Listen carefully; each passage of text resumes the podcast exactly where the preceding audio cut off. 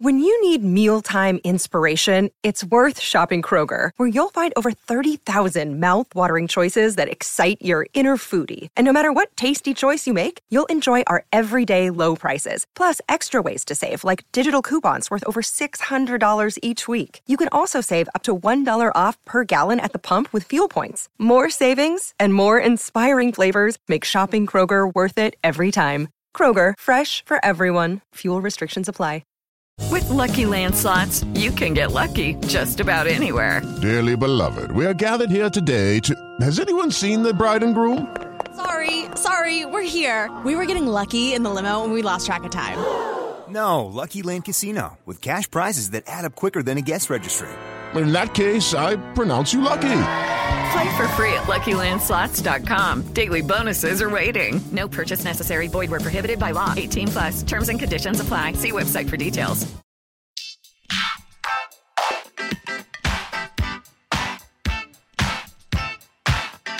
Hi, everyone, and thank you for tuning in to episode 49 of Awards Chatter, the Hollywood Reporters Awards podcast. I'm the host, Scott Feinberg, and on this episode, it was my great honor and privilege to be joined by bona fide Hollywood royalty, the great Jane Fonda. She's, of course, the daughter of the actor Henry Fonda, the sister of the actor Peter Fonda, the aunt of the actress Bridget Fonda, the mother of the actor Troy Garity, and one of the greatest actresses of all time. Perhaps, with the possible exception of Meryl Streep, the greatest alive today. I sat down with the 78 year old on the Paramount Pictures lot, where she had just participated in the first read through for Netflix's third season of Grace and Frankie, a very funny show in which she and Lily Tomlin play unlikely best friends, and for which she could land a Best Actress in a Comedy Series Emmy nomination this July. Over the course of our conversation, we talk about how she overcame a tremendous lack of confidence as a child to get into acting in the first place, how she wound up making her film debut in 1960 and breaking out of romantic comedy parts and into social issue movies like Klute and Coming Home. She won Best Actress Oscars for both, as well as They Shoot Horses, Don't They, Fun with Dick and Jane, The China Syndrome, and 9 to 5, among many others. We also delve into the personal healing that she and her father found through the film On Golden Pond, which she personally produced and which brought him his first and only Oscar shortly before his death. She also candidly addresses a wide variety of other topics, including the impact that the suicide of her mother and the emotional distance of her father has had on her throughout her life, what really happened when she visited Vietnam, and specifically Hanoi, in the summer of 1972, why in 1984 she became one of the first major movie stars to work in television with The Doll Maker, how perimenopause caused her to walk away from acting after 1990's Stanley and Iris, why she strategically decided to come back to the big screen 15 years later in Monster in Law, why some celebrities are more equipped than others to make political comments, her plans to reunite next fall with Robert Redford for a fourth collaboration 50 years after their first, and much more. So, without further ado, let's go to that conversation. Thank you very much for doing this. Appreciate it. And on each of these episodes, we sort of go back and work up to the present. So I wonder if you'll humor me if we talk about some of the past first. So, first of all, people might wonder not too many houses produce two movie stars. What was it like growing up in the Fonda household? When I think of my early, my first decade out here in Hollywood, it, it's not at all what one would think a childhood of a Hollywood star would be. We lived at the top of one of the Santa Monica Mountains at the end of a dirt road with bobcats and mountain lions and coyotes and such. And I was a cowboy and I would explore. I was a, a real tomboy. And uh, my dad, I think he gave one party the whole time. I don't remember ever having, you know, anything kind of lavish or Hollywoodish mm-hmm. going on at our house. It was a memorable party, though. Nat King Cole played the piano. but we never kind of spent a lot of time in the Hollywood scene. My uh-huh. dad was frequently away on, on location, or he went away to the Pacific Theater during the Second World War. He was in the Navy. Uh-huh. You know, occasionally we would visit him on the set of a movie, like um, Fort Apache up near Ojai, where they filmed, and met Shirley Temple and John Wayne and John Ford and everything, but it was not your typical Hollywood childhood. right.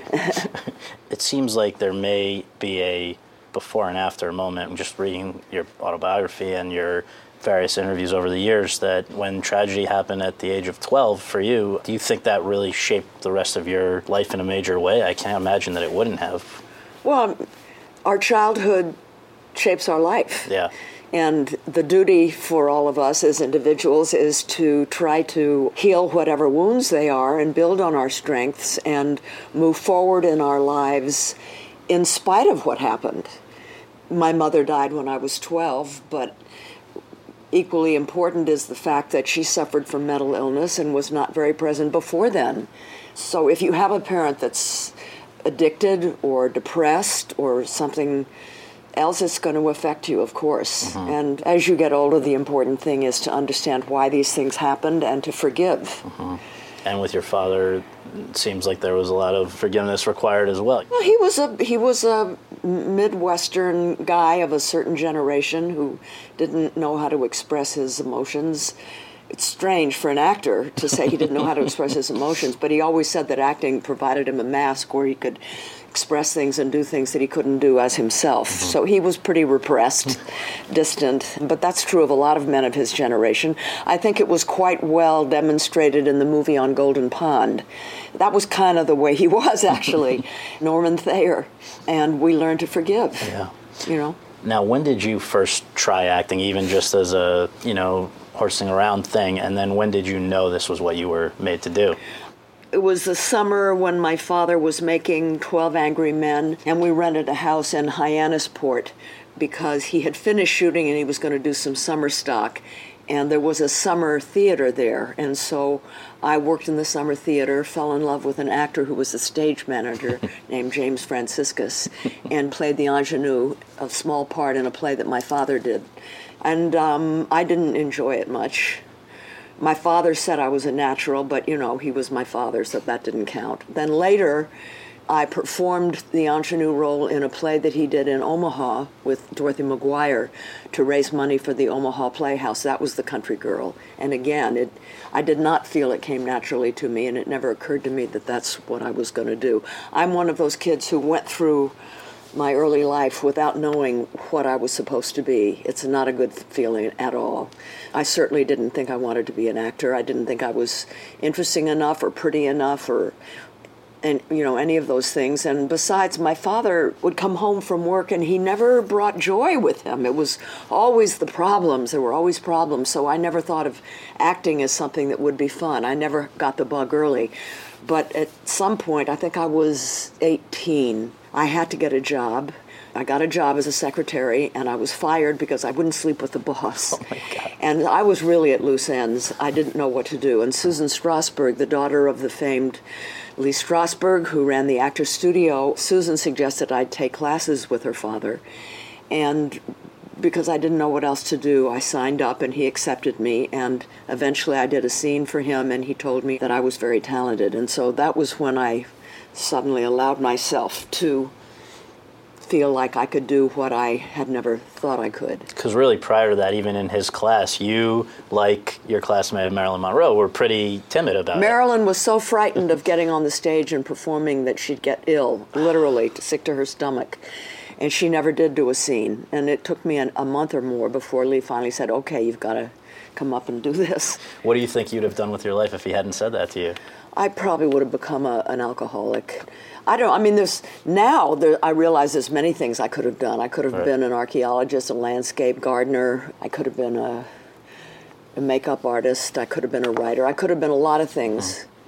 But I didn't realize at the time. I was pretty screwed up when I was. Those were not the good old days. Trust me. So, when were you with Strasberg? In New York? In New York, yes. Okay, so now you 21, you come to LA. Did you come with this deal at Warner Brothers, or did that come? No, after? I came here. Uh, Josh Logan, who I knew all my life. He'd been with my father when my father did summer stock, and he directed Mr. Roberts, and I knew him, and he signed me to a contract. And the first movie was with him. It was called uh, Tall Story. Sure. About basketball with Tony Curtis. Yeah. And we shot it at Warner Brothers. And I have read you describe that time as not wonderful because people were trying to mold you into somebody else, right? Physically, even. I didn't know who I was, so I couldn't stand up for myself because I didn't know who myself was. But in the vacuum that was me, there was everybody from the head of Warner Brothers who wanted me to wear certain kinds of clothes and falsies and this and that to Josh Logan, who said I should have my jaw broken and my back teeth removed so my face would, you know, not be so round, to the makeup people there at Warner Brothers who made me up so I didn't even recognize myself. It was an extremely alienating experience. I hated every minute of it, and when I was through, I said, I never want to do this again. Wow. And yet you did obviously fairly soon after do a variety of roles, but it seems like the ones that clicked early on were comedies, whether it was Cat Ballou or Barefoot in the Park or, or at least dramedies. Did that surprise you that that's what you were ending up doing more of? I think it's the way I looked. If they were going to put me in anything, it was probably going to be a light comedy where I would play the girl next door kind of character. It's not like I had a lot of control of it. You know, I came up at the same time as Warren Beatty. We did our first screen test together for Josh Logan, by the way. Yeah. And so here I am out here, kind of trying to figure out my place in the scheme of things. And whereas Warren Beatty, he entered the business with a list. These are the only directors I will work with. These, I mean, he knew what he wanted and he went and asked for it and he got it. And I just was grateful if someone asked me to do something. I didn't know that no was a complete sentence. it never occurred to me. So, how much did meeting your first husband impact the direction of your career with Barbarella and with everything that that seemed like it was a very different direction suddenly, or a different type of persona? Well, he took me from being a light comedian to being a kind of sexy person. So, from a career point of view, yes, that's kind of the direction that, that I, I went in. It was a good growth experience. Living in a different country is always very interesting. You get to understand your own country better mm-hmm. when you can look at it from outside it and understand what's good about it and what's not so good necessarily. And in fact, isn't that part of what led to They Shoot Horses, Don't They? You were reading this in Paris, and people. My husband, Roger Vadim, the director, who I, I worked in a number of movies with him, and he directed Barbarella. Mm-hmm. And Irwin Winkler offered me They Shoot Horses, Don't They? It was not a very good script, and I was going to turn it down, but Vadim insisted that I take it because the book it was based on was a classic in France, a classic existential novel, and he said, You have to do this. And I'm glad he did because eventually the script was rewritten, and Sydney Pollack ended up directing yes, it. and it was obviously fantastic. And you mentioned Pollack, and again, just going back preparing for this, I was very struck that you said that was the first time working with Pollack that a director had actually sought your input. that I felt that somebody cared what I had to say about the content of a movie. I mean, that sounds weird because here I was married to a director, but it wasn't the same somehow. And maybe is it in return for that sense of commitment from him that you really poured yourself into that part? I mean, the types of things you did to prepare were pretty. Well, it was amazing. partly that, but it was also I. It was the first movie that I ever was in that that had something to say about the times we were living in. It was about people on the bottom. In this case, they were white, white, working poor people who were trying to grasp the rainbow, desperate. Took place during the uh-huh. Depression. But we filmed it at a time when there were riots in Watts and cities in America were burning because of race issues. And the Vietnam War was going on. So there was a lot of tumult uh-huh. in the United States at the time. And social inequity was beginning to be talked about. And so I felt for the first time that I was making a movie that related to life. And that was important. And, and so, yes, I, I worked on it differently and more thoroughly than I had before for parts. And just for people's reference, sleeping in your dressing room, doing the actual hours and hours and hours of dancing. Red. Buttons and I, yes, we we got permission to spend three days and three nights on the set, Wow. dancing together like we would on, in the marathon. It was really interesting. So, do you feel like that's the first project that really changed your status in the minds of your colleagues from being Henry Fonda's daughter to being Jane Fonda, the very talented actress in her own right? Or had that, you know, it seems like Oscar nomination might help to do that. Well, I think it was the first time that people saw that I could play drama. Barefoot in the Park kind of put me in my own category. So did um, Cat Ballou and so did Barbarella. Mm-hmm. Those three movies were important to my career, but this was the first kind of successful dramatic role that I proved I could do. The one that I've heard you describe as your favorite film role, I know there's a caveat because of TV role that was important as well, was Bree Daniels in Klute. And I just wonder, it was the beginning of this long collaboration with Pakula. I think more times than any other director you guys worked together. So how did that come about? And did you realize immediately that that was going to be a special one? I did not realize immediately that it was going to be a special one. I was worried about doing it because I was beginning to become a feminist, and I worried about playing a prostitute. But feminist friends of mine said, no, if you can create a three dimensional character, you should do this. It's important. I asked the production to set it up to where I could spend time with call girls and madams for a week before we started shooting. And at the end of that time, I asked Pakula to let me out of my contract because I didn't think I could do it. I had spent time with prostitutes and I just didn't think I could capture the deadness, the profound cynicism and despair and deadness that seemed to emanate from all of the ones that I met. And Alan just laughed me out of his office. Really? and I'm glad, thank God he did, because I found a way to get into her character. And can I ask what that was?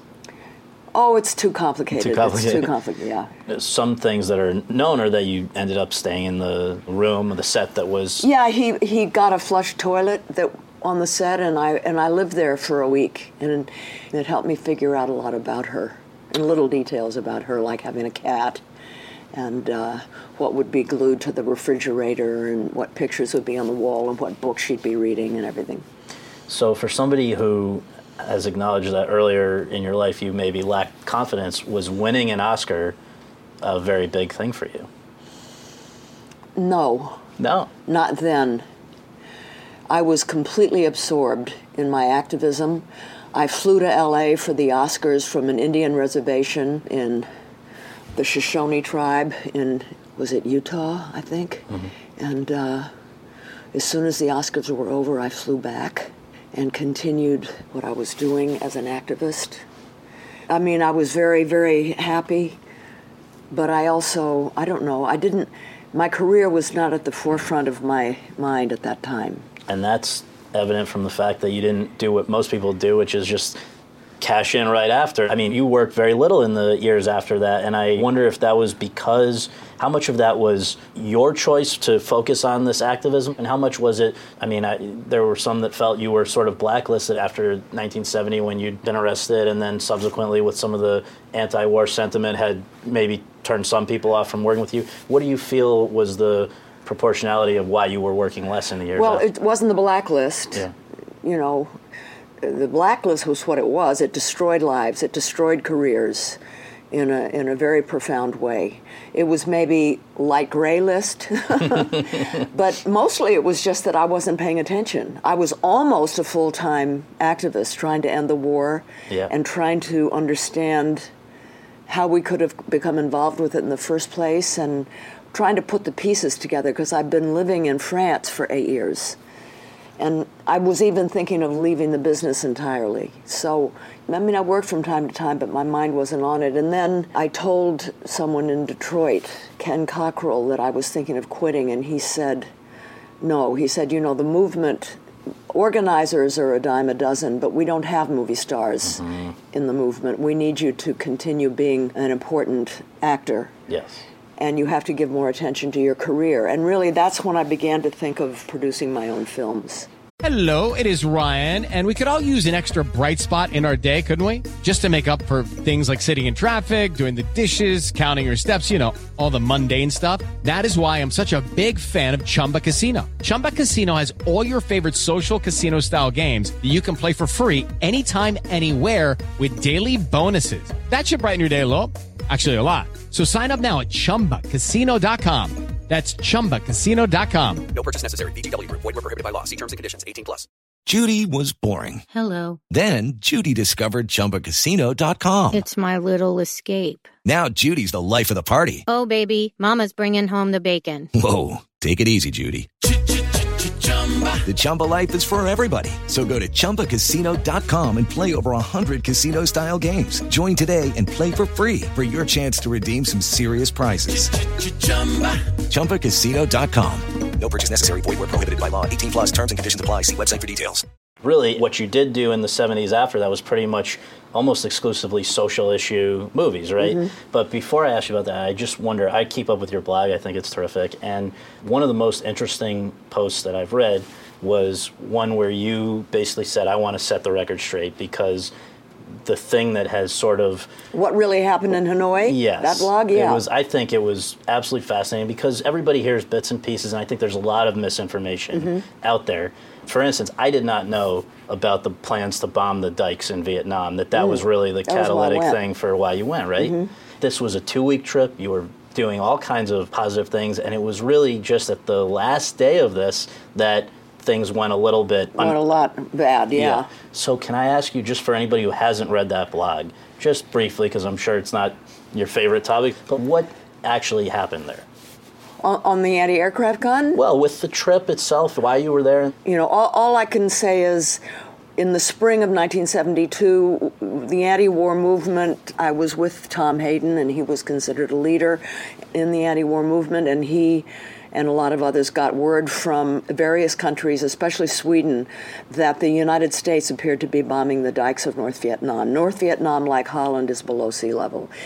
A lot of it, the Red River Delta. And if you destroy the dikes, according to Kissinger, two million people could drown or starve because there'd be no more rice paddies, etc.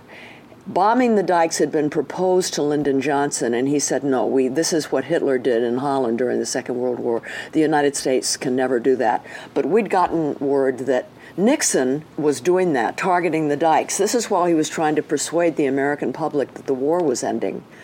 You know, pieces at hand. We're, he's, he was bringing back Right. ground troops. When I went, there were only 24,000 American soldiers in South Vietnam for all intents and purposes, what most Americans thought was the war was over. And then he recreated a war. The war became about getting POWs back, and he didn't never let people know that the bombing of North Vietnam had increased, I don't know how many fold, including the targeting of the dikes. And I decided that because other people had written about it, that maybe my celebrity, my going there, would be Mhm. different. 300 Americans had gone before me, that I could draw more attention to it.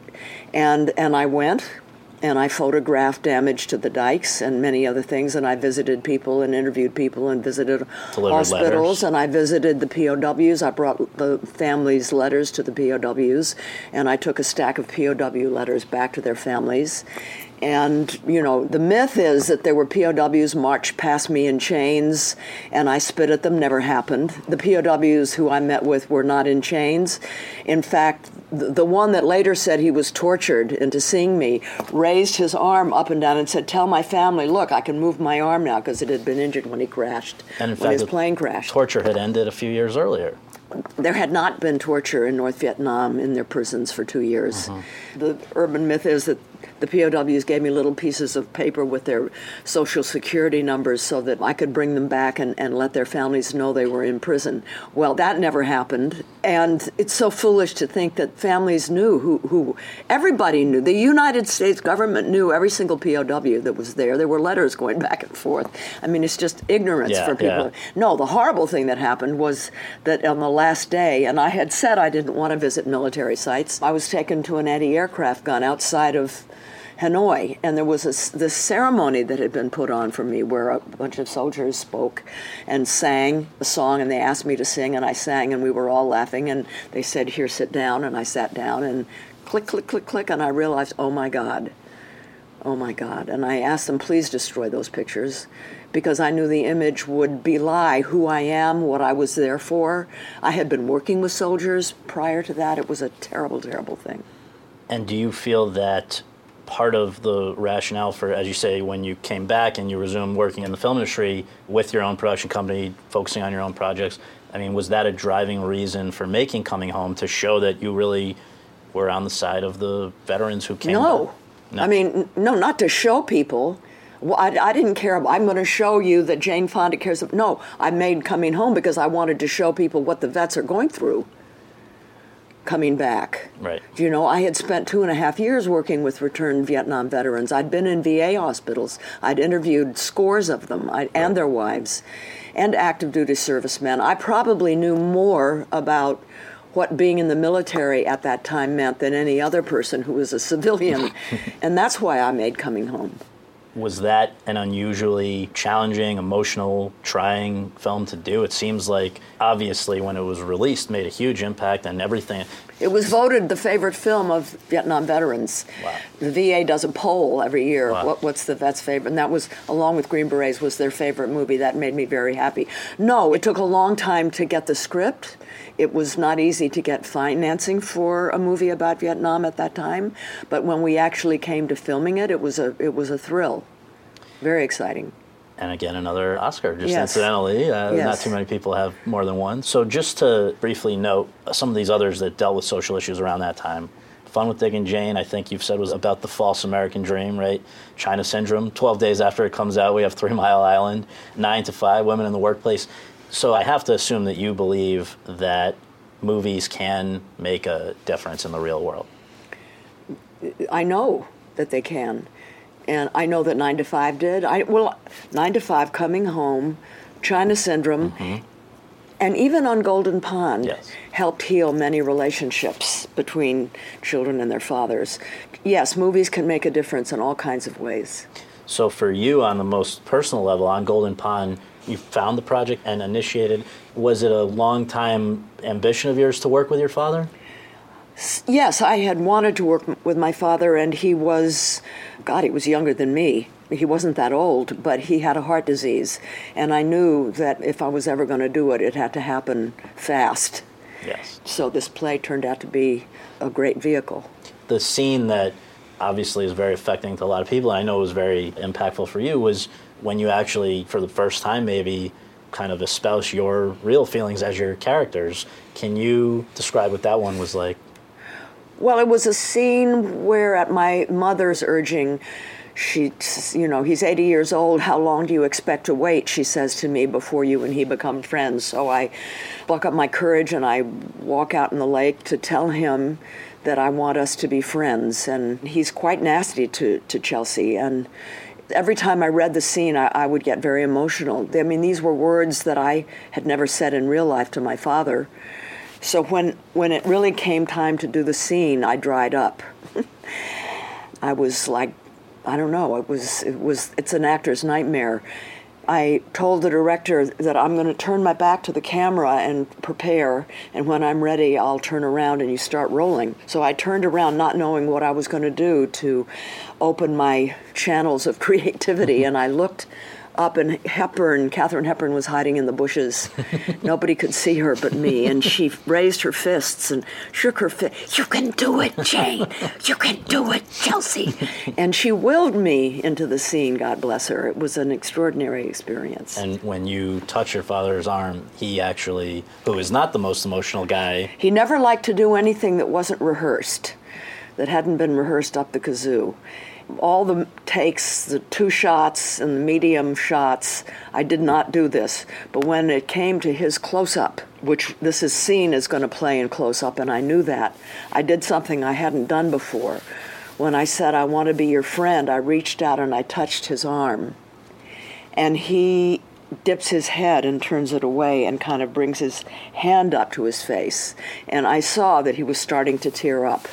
I wanted him to be emotional. It meant the world to me to see mm-hmm. that. and he did not live much beyond that movie, but he lived long enough that you were able to deliver him for the first time, which is kind of unbelievable when people think about how many great movies he did. Right. This was his first Oscar. Yeah, I know. It was very, it was one of the great days of my life.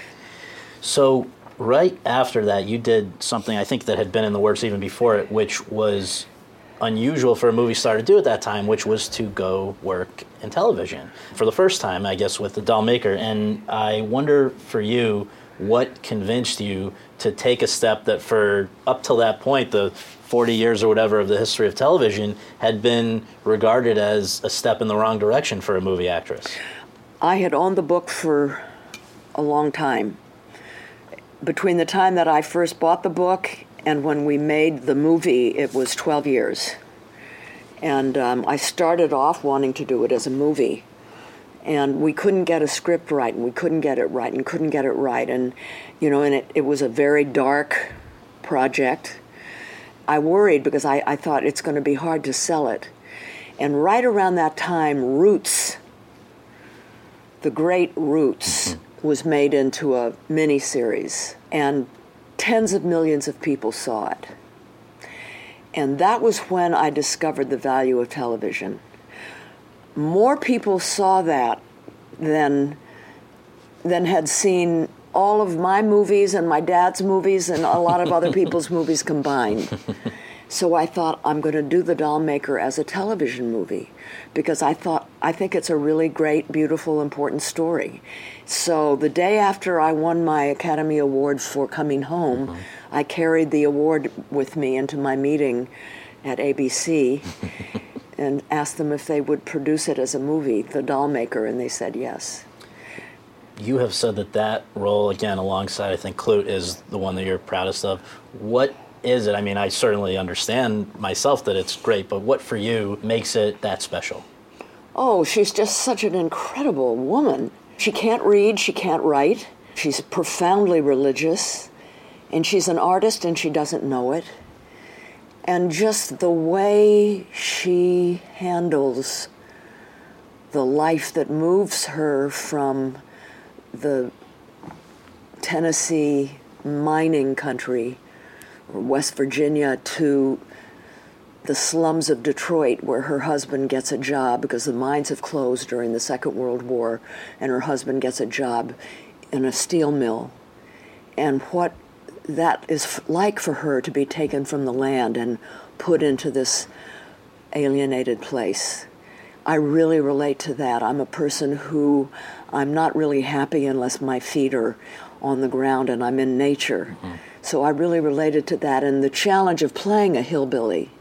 I just I desperately wanted to do it and there's such incredible scenes with her children and when she loses one of her children and she's just a towering character. Mm-hmm. Now, between Stanley and Iris 1990 and Monster in Law in 2005, you were absent from the big screen. And I wonder what led you to leave the business and then what led you to come back. I was, I would say, starting from the mid 80s, I was very, very unhappy. I now, looking back on it, I think I was going through what is called perimenopause, which is the period that a woman goes through, usually in her mid to late 40s, early 50s before she goes through menopause. Mm-hmm. It's where the hormones begin to change. And very often a woman will lose her way and not know who she is anymore.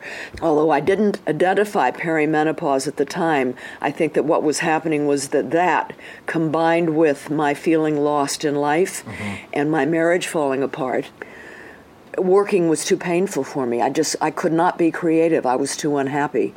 And so I decided to quit the business and I was going to move to Santa Fe, New Mexico and become a full-time environmental activist. And then Ted Turner came into my life and uh, bought half of New Mexico. and I spent 10 wonderful years with him and then spent five years writing my memoirs. And in the course of those 15 years, I healed and got myself back and um, decided that I could act again and find joy in it. And then, fortunately, right about that time, Monster in Law was offered to me. Yes. And that was a strategic decision, right? It was a, really the first strategic, well, I guess going to ABC with my Oscar was a strategic Yes. decision. But the script wasn't very good, but for sure my part was better than Jennifer's part. I don't know why Jennifer. Why she did it. Uh, why she did it. But we worked on the script. Richard LaGravenese created a fantastic character for me. And I thought, well, you know, it's going to be successful because people are going to want to come and see Jennifer Lopez, but they'll discover or rediscover, Rediscover. Jane Fonda. And that's exactly what happened. Right. What's interesting to me is that your first three post comeback movies all dealt with sort of intergenerational struggles to communicate. There was Monster in Law, then there was Georgia Rule with Lindsay Lohan, and then in 2011, Peace, Love, and Misunderstanding, which, like on Golden Pond, is about a parent and child struggling to communicate. And only in both instances, first as the child and then as the parent, your character is the one that's yearning for the connection. And I just wonder you know, I guess this may be more a therapy type question, but why are you drawn or have you been drawn to those kinds of stories? Well, when I came back, when I made Monster in Law, I was 65 years old and didn't have a whole lot of choice, frankly. There's not, you know, Hollywood is not particularly kind to older actresses, as there's been more and more talk about that. Mm-hmm. So when I saw the thread of an interesting character in Monster in Law, and thought this would be a good comeback movie. That's why I took that one. I didn't think I'm looking for movies about intergenerational misunderstanding. no, in between, right. I did a movie in France right. because I speak French mm-hmm. about old age, mm-hmm. only about old age. It was just that those were the scripts that came along that were well written, that offered me a chance to play a multidimensional character. That doesn't happen very often. No, no, no. But I think also have to note just quickly that this past year with youth, interesting that you're playing you who came just after the studio system ended, playing this woman who started just before, and I can't imagine anyone else could have played it with as much sort of knowledge because her contemporaries are people you would have known, right? Yeah.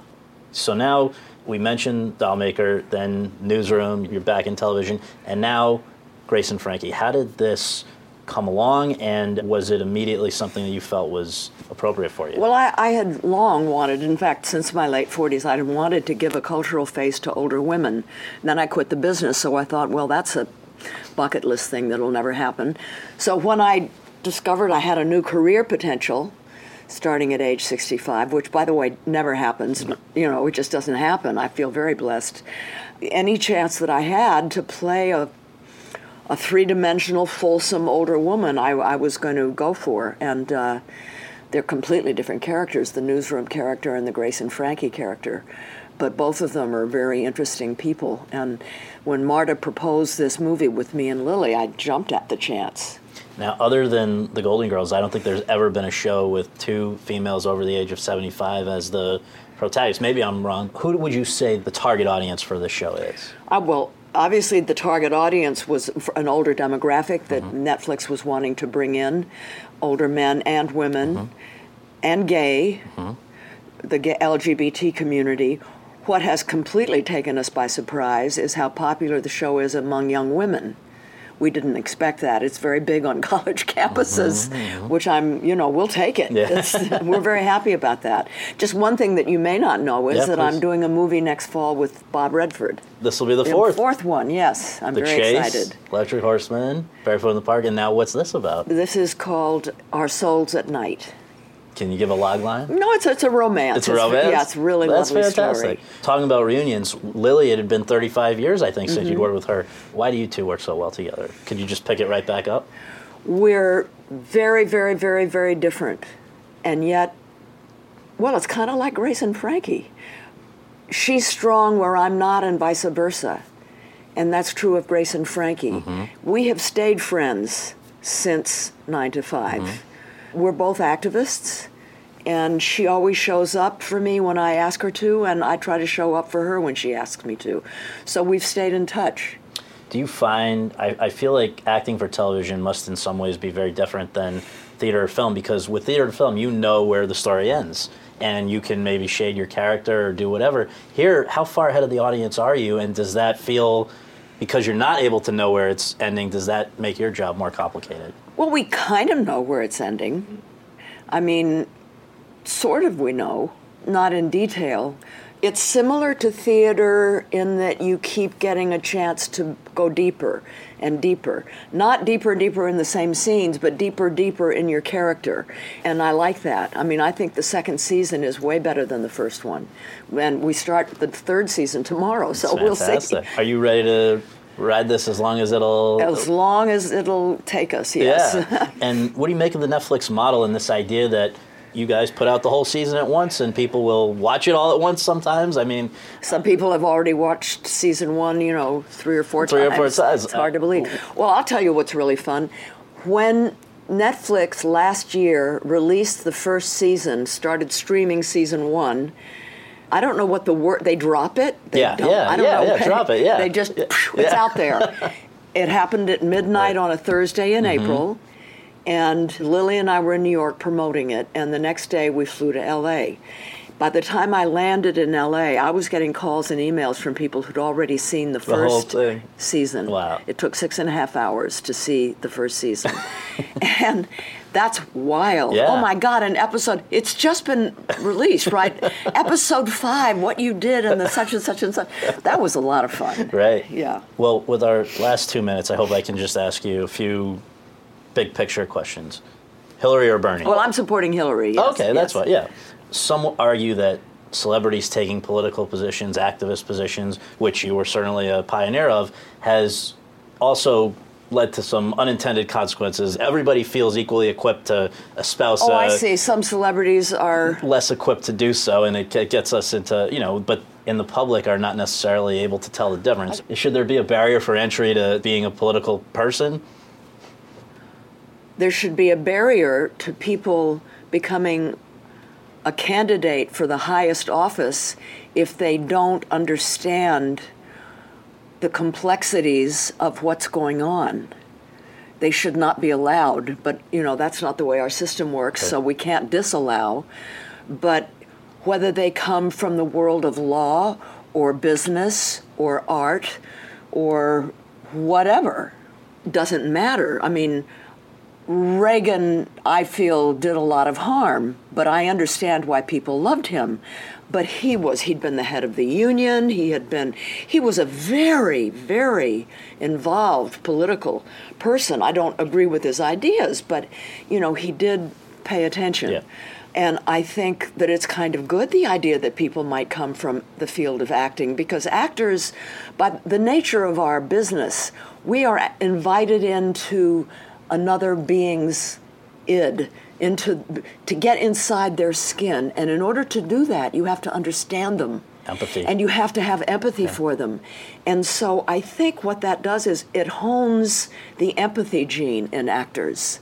And i think empathy is a thing that all too often goes missing in our elected officials. So i think it's a kind of a good thing. And i do think that reagan had empathy that wasn't so much his problem. I don't think that s- some of the Republican candidates now have Right. have that.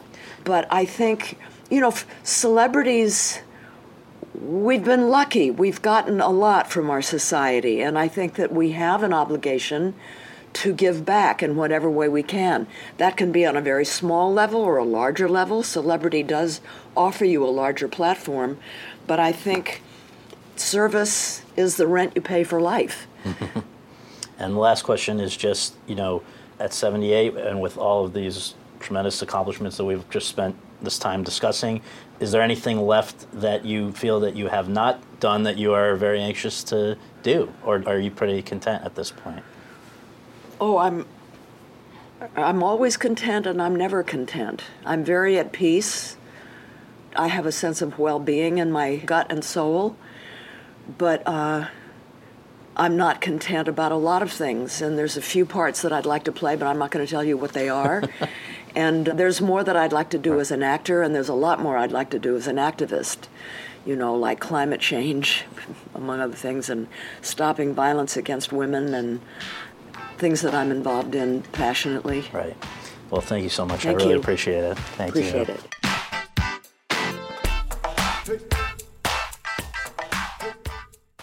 Step into the world of power, loyalty, and luck. I'm going to make him an offer he can't refuse. With family, cannolis, and spins mean everything. Now, you want to get mixed up in the family business. Introducing The Godfather at ChumbaCasino.com. Test your luck in the shadowy world of The Godfather slot. Someday, I will call upon you to do a service for me. Play The Godfather now at ChumbaCasino.com. Welcome to the family. No purchase necessary. VGW Group. Void where prohibited by law. 18 plus. Terms and conditions apply.